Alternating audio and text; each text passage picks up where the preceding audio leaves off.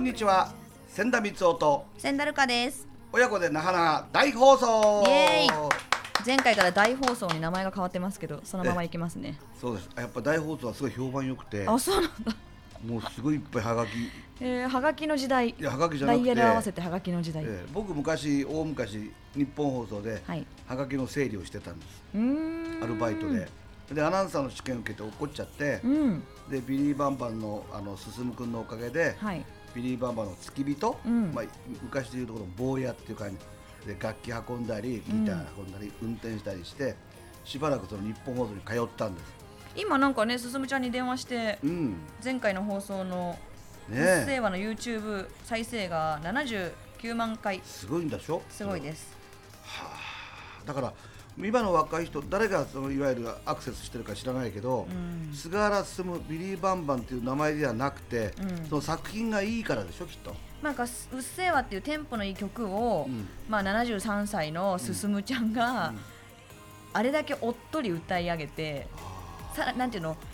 叫んで「うっせぇわ」っていうよりも怖いって書かれてるコメントが静かな大人の怒りを綺麗な声で歌ってるから全部がこしかし僕と彼は親友だから、う、うん、うっせぇわやるんだったら、うんなはなはせぇわとかなるほどそういうそれをだからしなかったからバズったんだろうなよかった なすすむちゃんそういうのをやってもらいたいよね、やっぱり親友なんだから今度ぜひですねこのラジオにも来ていただいて、そうそうそう飲みながら出こてもらのいたそうい昼間から飲める方ですからそうですよね。飲みながらねあとほいけんたさんもね、うん。この番組来たいって言ってくれたあ、ぜひですよ。うんモノでマネしていただきたいほいさんの場合やっぱりねあの今進さんよりギャラが高いからなるほど。進はでも最低2000円は出さないとあ、結構 結構いく手手軽な感じで来ていただけ結る構いくだろうというわけで、まあ、あの奈良の皆様は、うんあの千田光雄と千田ルカという娘はい。本名はるかって言うんですけどえ誰誰って言ってる方がまだいらっしゃると思うんですよ、だけどなぜ奈良の話をしたこの間奈良の鹿の話をしてなたのねぜ奈良って今かけたんですか。なぜならねあの鹿行ったことある鹿鹿公園鹿行ったことある。あ、行ったことある。一回ね、昔うん行ったことありもまうす。すごいすり寄せ体すり寄せてくるよわーってあ、な、ごめんなさい。奈良の皆さんごめんなさい。奈良じゃない。広島のあーあそこの鹿いるでしょ。あるあるそこあるあにるあそこの鹿ちゃんだわ。やっぱりね可愛いしね、うん可愛いけどやっぱりどあのどわ動物だからちょっと怖い面もあるんだけど、うんあのでも名物っていうかさ、うんうんやっぱりあのそういうのはみんなそれを鹿に会いたくて、うん。でまあ言ったけどその鹿が横向いて花札って知ってる知ってますよ。え、えっ、と、なんだっけ、なんとか鹿町。花札に鹿の絵があるんで知っすてる。でその鹿がこっち気がついてんだけど気がついてないような顔をしてんの、うん。それで鹿取って るんですよ本当なのそれはすごい。知らなかった知らなかった。これはねあ浅草園芸ホールでパクったの素晴らしいパクリ方でしょ鹿とね鹿と鹿としてるうんなんかをし知ってんのに鹿としてるっていうあで芸能界で鹿とって言わないから何投 資家投資家投資家ってさっきさあのなんだっけビリーバンバンのお月坊坊やって言っうん付きた人それさ志村さんの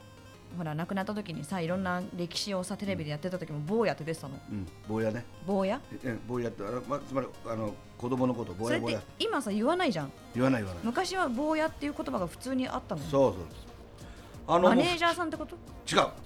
もっとあのランクとしては身分としては低かったんだよ坊やつまりあのグループサウンズっていうのは楽器が電、まあ、エレキギター、うんドラムもそうだけど、うん運ぶ荷物がすごく多いんですうんうよ、んうんうんそのためにはミュージシャンはできないわけそれをけあー怪我しちゃいけないそうそ,、ですねそれを坊やを使うわけつまりまあ楽器運びだ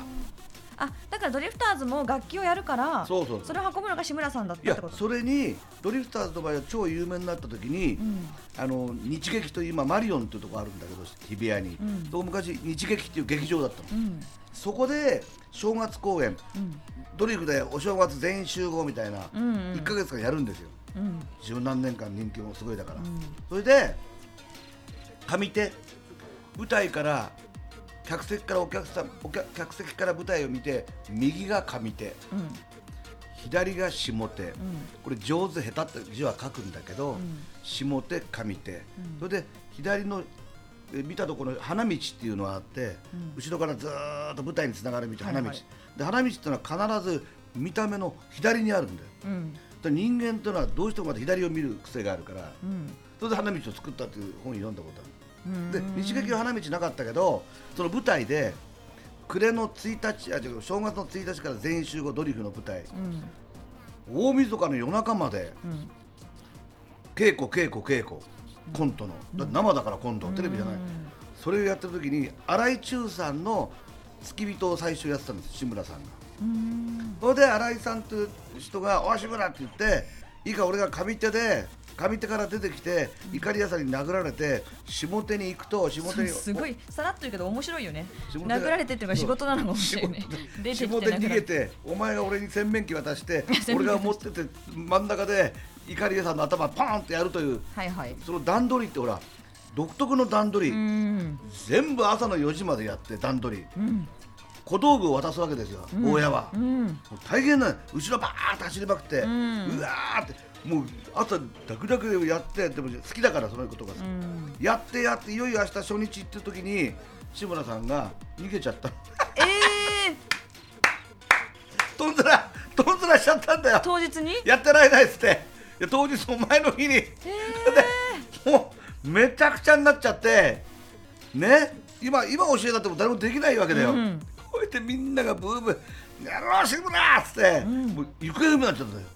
うん参っちゃったんだじゃあまあまあ、ちょっと状精神的な状態で参ったんだよ うんそれから何年かした時に、んいきなりな鍋プロにまた戻ってきて「すいませんでしたその時は」って言って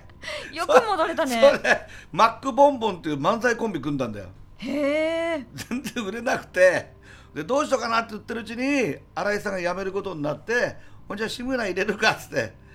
で志村入れたんだよ、新井さんよく怒んなかったねだって新井さん自分がもう疲れちゃってもうできない新井さんっていうタレントだけですよカメラに向かって受けたのはなんだバカ野郎っつってなんだバカ野郎って笑われたのは新井さんだけなんだだけってど新井中さん怒ってないの怒そのるいやその時怒るも何も新井さんが辞める時にはもういあの志村さんはマックボンボン解散して、うん加藤さんの付き人やってた多分よく同じ場所に戻ってきたねいやだからすごいよねせ前回言ったと前々回言った通り諦めなかったんだよああそっか、ね普通だったらそれだったら戻れませんよ戻れませんよ場所を変えるかだからその職業種にも行けないかも戻ってきた時みんなびっくりしちゃってんだもん、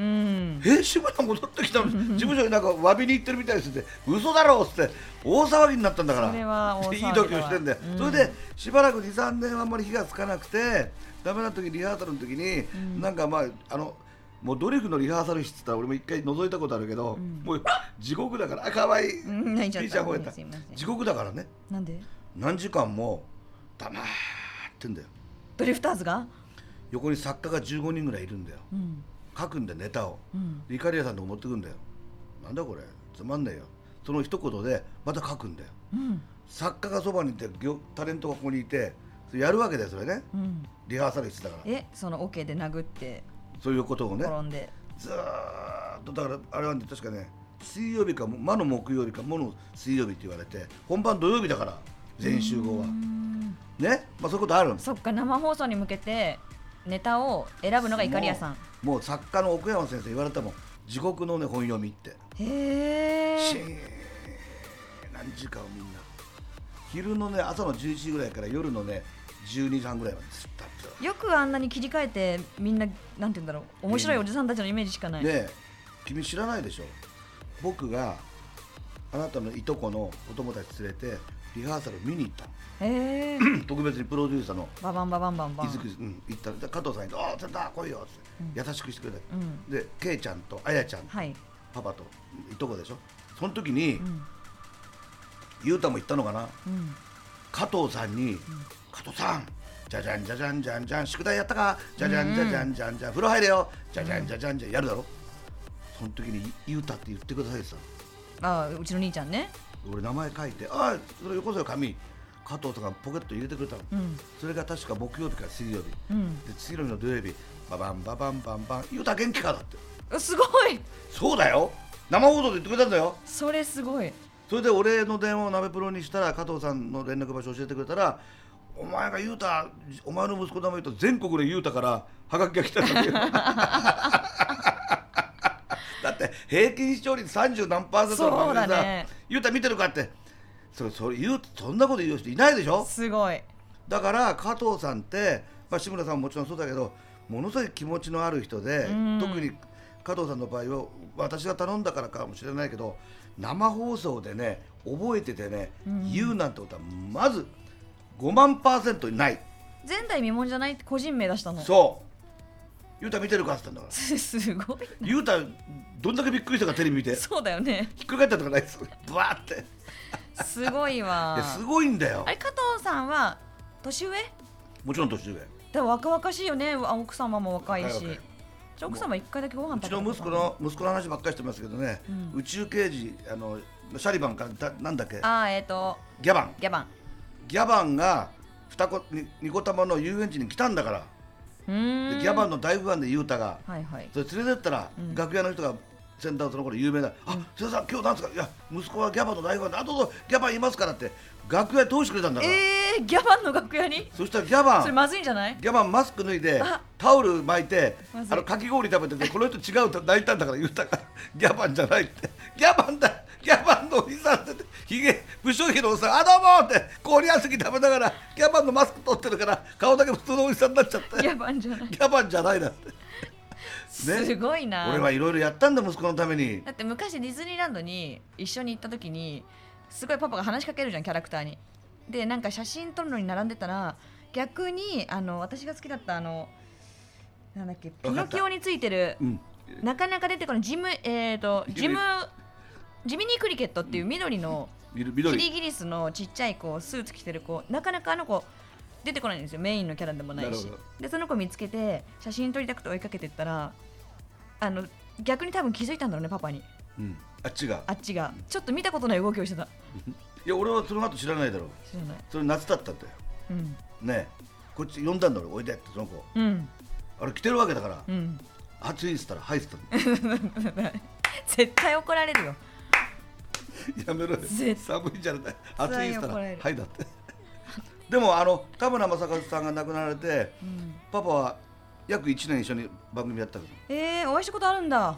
ずっと一緒ですよそれで角野卓造さんという人とダンディーな代表ですよね僕もと中条静雄さんと俳優さんとメインでう何の仕事あのね「女は男をどう変える」ってコミック番コミック番組だったのあへーのドラマだけどえ一応出るんだそういうバラエティーにそれは古畑任三郎の12年ぐらい前へえ、それで初めてだ田村正和さんとはお会いしたことないからうんすごく仲良くなしてもらって、うん中条静雄さんって亡くなった俳優さんがゴルフが大好きで、うんあの田村さん一回ゴルフ打ちっぱなし行きましょうって言ったらあ僕も行きたいですそれでじゃあせんちゃんみんなで行きましょうって言ったらその時にスターだから、田村さんが中条静雄さんにこう言ったんの、その練習場個室ありますかってあー打ちっぱなしね今はまだあるとこあるんだけど、その頃はみんな打ちっぱなし同じとこやんそうだやっねぱりスターだから個室じゃなきゃダメなのよ打ちっぱなしは見したくないんだビップルームそれで木内みどりさんっていう女優さんがいたの、うんもう亡くなったんだけど木内さん田村さんかっこいいですよかっこいいわよね正和さんはかっこいいでもさああやっていっつも台本こうやって見ながら眼鏡つっかけてであるいは顎に手をやってす全部が全部がそのスタイルが絵になってるうんあれしかし疲れませんかねああいう格好やってたらちょっと待って聞いてくるからえちょっと聞いてくるからあっち行っちゃったので田村さんとなんか喋ってるのはあ聞いてきたなんつったなんて聞いたの木内さんいつもそうやって格好つけてポーズ取ってかっこいいんですけどそういうの疲れませんかって言ったら一言、疲れます 疲れますって言ったって嘘だろって言ったらそういう思い出がありますよなるほどねまあだから誰に見られてもあれだねいや素敵な人でスしタたーに男が見てもねうんこんな人間に生まれたら俺も人生変わったろうなみたいなうねん確かにプライベートが全く想像もつかないもんね田村さんって昔お子さんお嬢さん一人いるんだけどそのお嬢さんが泣いたら自分の部屋に閉じこもったってなんで 赤ちゃんの泣き声嫌いだったちょっとまた放送できないことを言う最後にいやそれはもうみんな知ってるあの子供があんまりお好きじゃなかったみたい ただご自身のお嬢さんはもちろん愛してますよだからそういううん静かな寡黙なうんわかるでしょ雰囲気わかるわかるいやー心よりあのご冥福をお祈りしますうん田村素敵正な俳和優ささんでんしたね日本一かっこよかったうんもう私もめっちゃ見ましたもん古畑任三郎でじゃあ古畑任三郎の話として締めますけどはい世田谷の奥の方に三谷幸喜さんという人が住んでたんです、そうなんだうちの方に共同に、うん言っちゃったね共同に町の名前を言ったいねいですいや今いいんだよもう今引っ越しちゃったから、はいでその共同から車で渋谷の方に土地に来るときに横に病院で古畑医院というのがあるんです今でうーもんそこから古畑任三郎を取ったんです というわけでございます素晴らしい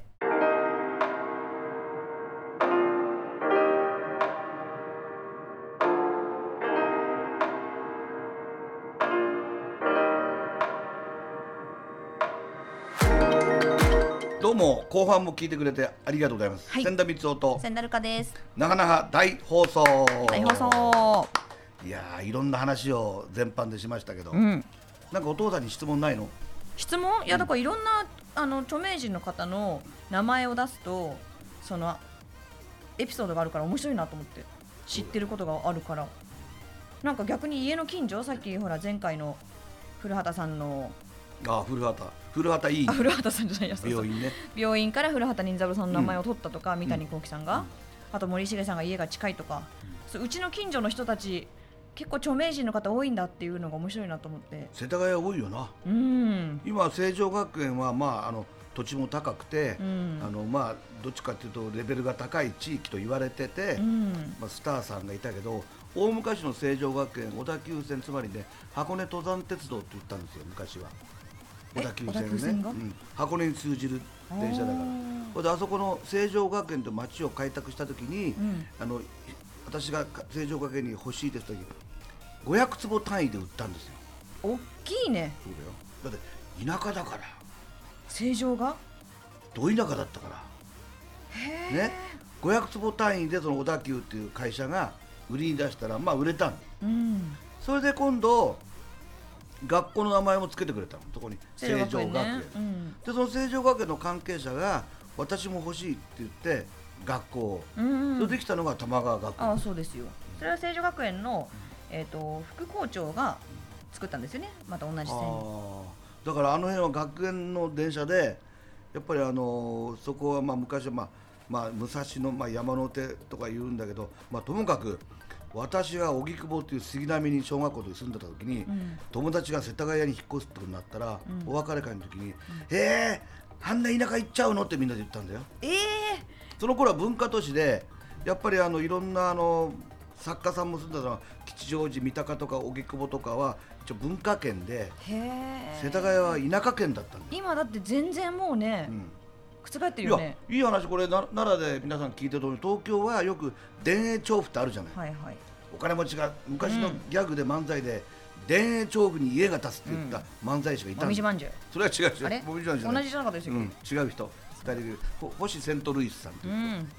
それでその頃みんなが田園調布まあ長嶋監督は今田園調布だけど、はい田園調布があってこれ大田区、うんでところがもっとすごいのがもっとすごい同じぐらいすごいのが世田谷区のまあ成城学園今だって成城学園ってもうお金持ちのイメージでそう成城学園だけどやっぱり田園調布の方がちょっとランクがねうーんまあ普通だと上とみんな思ってると多いんだようー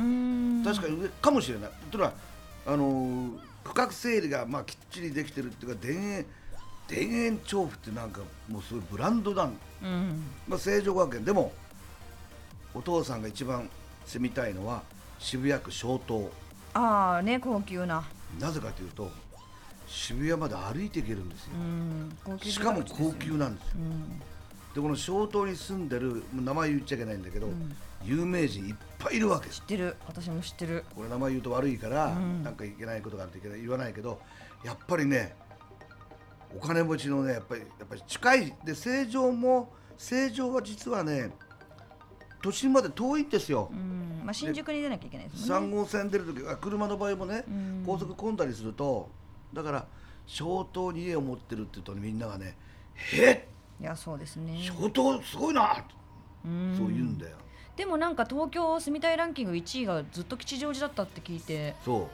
うなんかへえまあいい街ですけど、なんか遠いイメージうーん吉祥寺は、まあ、中まあ央吉祥寺で線、何でもね井の頭線もあるけ完結どすねるから、うんあれですけどねこの前麻布十番に行ったらあそこもいい街ですね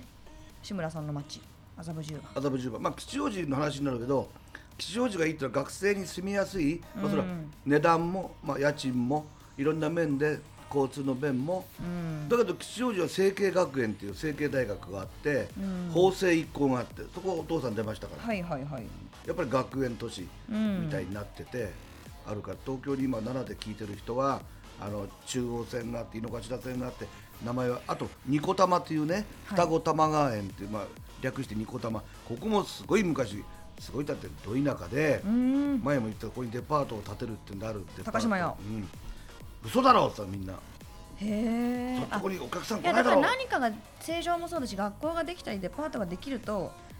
栄えるんですねそうそうそうそうやっぱりその都市計画で、うんあの電車会社電鉄会社もちゃんと協力して、うんマップがあってだから土地を先に買った人はすごいよね正常で500坪っていや500坪単位で売ってたのはあでもだって最低が500坪だったらそれをずっと持ってたらねだから孫の代でも産んだきゃダメなんだ相続税前にも言ったけあどだかーら今みんなもうあの細分化分割されてだって今、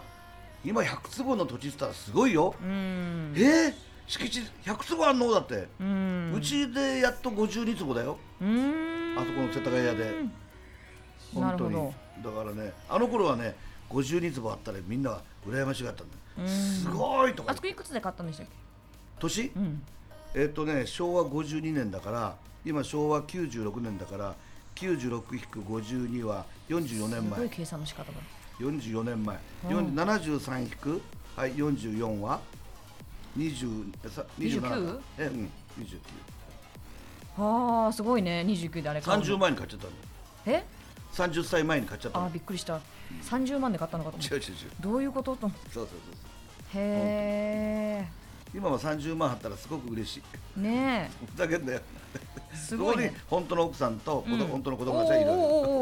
おーおーなんか言ってるぞそうそうそうそうピーちゃんなんか言ってるぞピーちゃん言ってる。ピーちゃんあと今今だよワンって言うんだろラジオを聞いてね、あのあ千田光雄の顔なんとなく、あ千田ルカどんな顔してるかって、まああれなんかネットで出ればせ千田ルカも出てくるんだろ顔。出ます出ますあの綺麗な潜在写真が まあ出何て言っちゃってもちょっと綺麗になってるや つがそれであれなお直ししたんでね、えそうそうあの写修正した真すごい修正多分かかってそれるでそライのト二人で今喋ってて、あこの二人かと初めてね。うん千田光雄って名前お父さんお母さんから聞いたことあるけどだからこの前も言ったけど、もう一番この前面白かったのは公園のおばさんが「ほら千田光雄さんよ千田光雄さんよ」って坊やが「知らないこのおじさん何言ってんのこの人私が私があのわ若い頃あのあれよもう毎日もうテレビに出ない日はなかったんだから、で今はテレビに出る日がないだ」ってすごいすごいオチでひっくり返っちゃったっていうねいいでしょその素人さんのギャグが好きなのいいねいいんだよ。だでからもやっぱゲームで言言われる名前が多いもんねそう千田光雄ゲームでね、うんうんまあでもなんかそれこそ前回の放送で言ったすすむちゃんの YouTube に便乗して、うんすすむちゃんの YouTube の後ろでなんかこうふわっとふわっとしてたらいいんじゃないこの、の子ね僕に僕が YouTube やるの反対するんですよいやいやなんで絶対やらない方がいいなんで反対する Twitter もやらない方がいいあれは写真だけなのは何だっけインスタ、インスタグラうム、ん、もう絶対やめた方がいいインスタグラムだっていいんじゃないダメですダメですもうねなんなんて言えばいいんだろうなあのね作り込んであげないとうるさいよあのね危険がいっぱいラジオを聞いてる皆さんボタン1個で危険なことが世界に広まっちゃうんだから昔違う違う違う昔はねラジオ聞いてお聞きの皆さん、まあ、聴取者の皆さん今リスナーって言うんだけど、リスナーの人がねなぜ私が YouTube やらないかと娘が止めてるんですよそうですそうです危ないって何が危ないってそんな非常識な人間俺じゃあ危ないまあ YouTube はねなんかこうちゃんと編集してもらったりすればまだいいかもしれないけどいやあれはお金かかるから面倒くさいらしいよそうでもインスタとかツイッターって本当ねスマホにポンと押せばもう全全国にパンと配信されるわけ例えばよなんかニュース見てなんかオリンピックのこととかなんかわかんないけど言うじゃんスレスレなことをそうするとそれピッと押したらもうバーってなってそれがニュースになってダンって炎上していいじゃん二度とラジオに戻ってこれなくなるよいやいやいやだってそれはねやっぱこれまでは言っちゃいけないとかねがこれはいいよってことさいやコロナで去年炎上してるの見てたしいやでもあのコロナの炎上ってのはね、編集もある夜のニュースで炎上してんだかいらやもういやあのあれも夜うじゃなダくてメだよ絶対いやあれ絶あ対れは安藤優子さんにやられたんだよまあ、確かにあれスタジオに戻った時誰一人コメントしてくれなかったからでも今今年寄りはずっと自粛してた方がいいっていう人みんな誰もいないよねまあ今となればよだから先見の明があるんだよそっちねポジティブうんだから今となれば、ま最あ、高だね確かに早朝に公園行っていいだろ人がいない時に運動するのはまあ当たり前というか家にずっとこもってるわけ問にいかない題からはそれを取り上げてくれるとこああの時先代は正しかったあの時君はうん正しかったという人はいないんだよこれダメなんだだから先駆者だったらパイオニアだったら辛いんだよでコロンブスコロンブスってだってアメリカ大陸わけどこだわけでコロンブスのあの軍隊って、まあ、殺殺戮というかねもうね暴挙がいっぱいあって避難後その頃はねでも今はさ歴史上はコロンブスがアメリカ大陸を発見してるんだけども、だからその時一体何が起こったかっていうことはねうん今やっぱ調べなきゃいけないんでこれちょっとたまに真面目な話をすると、うんまあ、吉永小百合さんが今度映画でね、うんあの石田敏行さんと素晴らしいお芝居してますけども映画を作られたけど前も言ったけど吉永さんがお母さんにお母様を通して戦争に反対してあの戦争反対って言わなかったのって言ったら何を言ってるんだいそんなことしたら非国民と言われてもうすぐね連れ連れてかれちゃうんだよっていうそういう国の情勢があったわけですうね、んそれはドイツではナチうんヒトラーイタリアではムストリーニで日本では東條英機というこれはもう歴史上名前が出てるから、うんまあ戦犯戦争犯罪者っていうちょっと硬い話だとそういう人たちと、うんこれ知ってほしいそういう人たちと普通に戦普通っておかしい戦争で亡くなった魂がいる靖国神社にそこに入ってることを嫌だっていう遺族がねうんうちの息子とその戦争を作った人たちと一緒にいてほしくないっていうので、靖国神社反あの参拝反対って起きてる、うんでそれはあの両方の意見もちゃんと聞かなきゃいけないんだけど、うんそういうのをやっぱりあのなぜあのたまに言うかっていうとみんな今までやす靖国神社でなぜ参拝しちゃいけないのって言う人は意味も分からずねうんなぜなぜかっていうのを教えてくれないから国が。うんだからあのなんとのかなあの大事なことをあこれもうこっち置いといてで日本人って好きなんでまあまあそれはまた後でゆっくりでで仕事やる場合昔の芸能が今はもうちょっとあるんだけどでギャラはどうしままあギャラはギャラ言えば任して任してギャラはってところがアングロサクソンとアメリカ人ってまずギャラを聞くんですようんそっからこの仕事やるやらない決めるわけうね、んそしたら一番最後にいやーってじゃ話が違うじゃんだってもう取っちゃったじゃないでギャラ全然違うじゃないででも取っちゃったらしょうがないだろうっていうのは日本人の持ってき方なのうんでそれはもうね今後ね通用しなくなるだから大坂なおみさんがインタビューをはい試はい合を見てありましたね断ったっていうのは、あれはやっぱり自分に対するヘイトうん差別をどっかで感じてたんですよね、うんだからそれは抵抗として百何十万罰金取られても、うんあるいはあの黒人の人が警察官に、ねん殺された時にその黒人の名前を書いた帽子で試合に出たの、でそれはそれはもうやっぱりすごいそのいわゆる差別に対して抵抗し、それをいいという人とがそれはスポーツとまた離れかけ離れましょうという人ともういろんな意見があるから、うんどれがいいとかどれが悪いじゃなくてこれはねあやっぱでもたまに人間ねあのラジオを聞いてる人は考え考えてもいいかなというふうにちらっとお父さんとしては73歳のお父さんとしては思ったわけですよ。はいなんかでもあれ反対してすごい叩かれてたけどナイキとかなんかスポンサーの大手企業は結構しあの彼女の方の意見に賛成でで次の日に確かうつ病でしたっていうのを発表してるんだよねうんそれでまた全部こう日本も変わってたよニュースのコメンこれテはーニターュのース方とがして医療としてうつ病っていうねうんそううつのうつ病あるけどもそれを我が公共放送のうん NHK はうつ病という表現をしなかっうたん精神的に落ち込んでとうんうんうんこれもね、まあ、一つこれからのね課題としてね、あうんあそういうことしてたら違うよねだからね難ししいないと言葉って難しいんだよ、うんでも本人はうつ病ってちゃんと言葉を言ってるからねそうそう言葉は難しいだからよく間違える、優しいとやらしいそれ間違いないな銀行と陰行あ違うな花粉症と不感お症っとっと最後の最後にいい話がおっとというわけでどうも今週もありがとうございましたありがとうございました。